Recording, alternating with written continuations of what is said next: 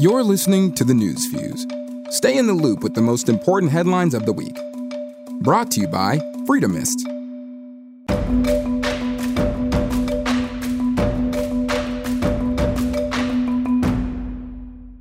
September 17th celebrated the 233rd birthday of the Constitution, and September 15th started Hispanic Heritage Month.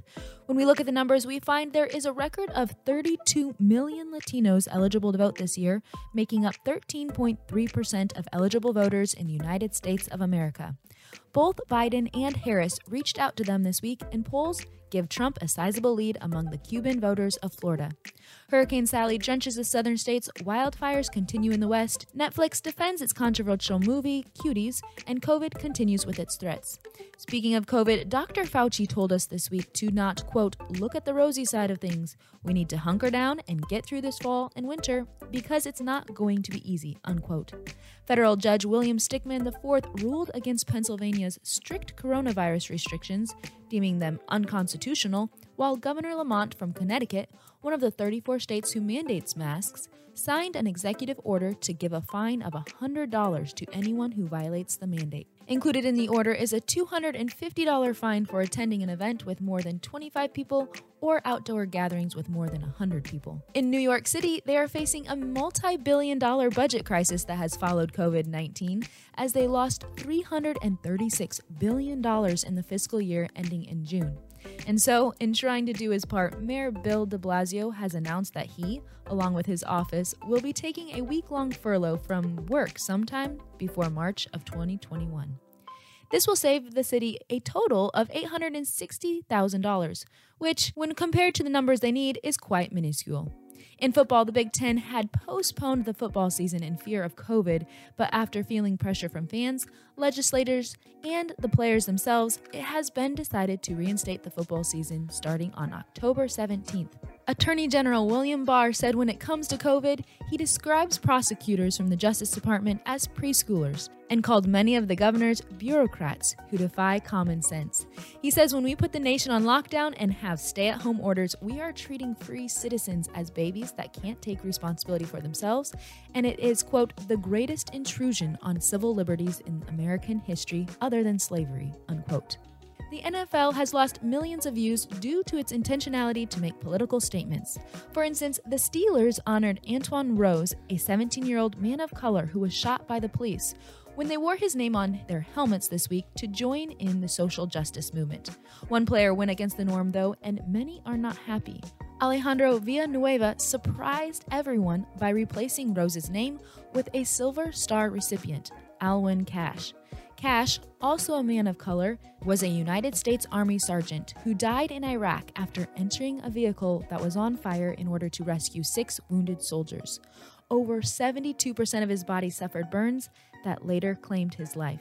In Ohio, two high school football players were suspended after flying both the thin blue line and the thin red line American flags at their football game on 9 11 to honor those who gave their lives 19 years ago. This comes at a time when protests continue, police are shot, riots ensue even at hospitals, and more people of color die. Republican Lacy Johnson is a woman of color running against Ilhan Omar to represent the state of Minnesota in Congress.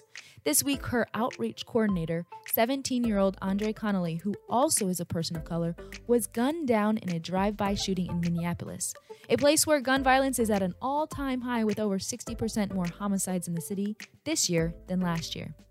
In the midst of this unrest, Biden tweeted his support of Clinton's federal assault weapons ban from the year 1994, saying that the ban saved lives. The Black Lives Matter movement is trying to save lives, but they say at its core it is a spiritual movement that involves witchcraft. Co founder Patrisse Cullors says that they have, quote, become very intimate with spirits that we call on regularly, unquote. She continues saying, hashtags for us are way more than hashtags.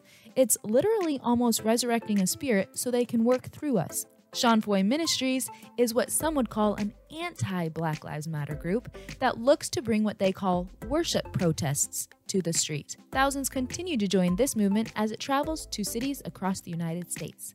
The Renewable Fuel Standard is a program that requires transportation fuel to have a minimal volume of renewable fuel mixed into fossil fuels, creating a blend. At the moment, it requires that 15 billion gallons of conventional biofuel is blended into the nation's fuel supply. Biofuel is made from plant or algae material or animal waste. It's a quick way to get fuel in comparison to waiting for the slow formation of fossil fuels like oil, coal, and natural gas. When fossil fuels are used, large amounts of carbon dioxide are released. So not only do farmers benefit from using biofuels, climate activists like using them as well. This week, the Trump administration worked with the U.S. Environmental Protection Agency, also known as the EPA, to take steps to promote biofuel production, increasing the need for corn and ethanol, which, according to EPA's Administrator Andrew Wheeler, supports our nation's farmers and, in turn, strengthens our energy independence. How did they do this? They denied 54 requests from U.S. oil refiners who were asking for the ability to be exempt from their obligation to blend ethanol and other biofuels into their fuel. I'll bring this to a close remembering the first Hispanic to become a four star general in the United States Army in 1982.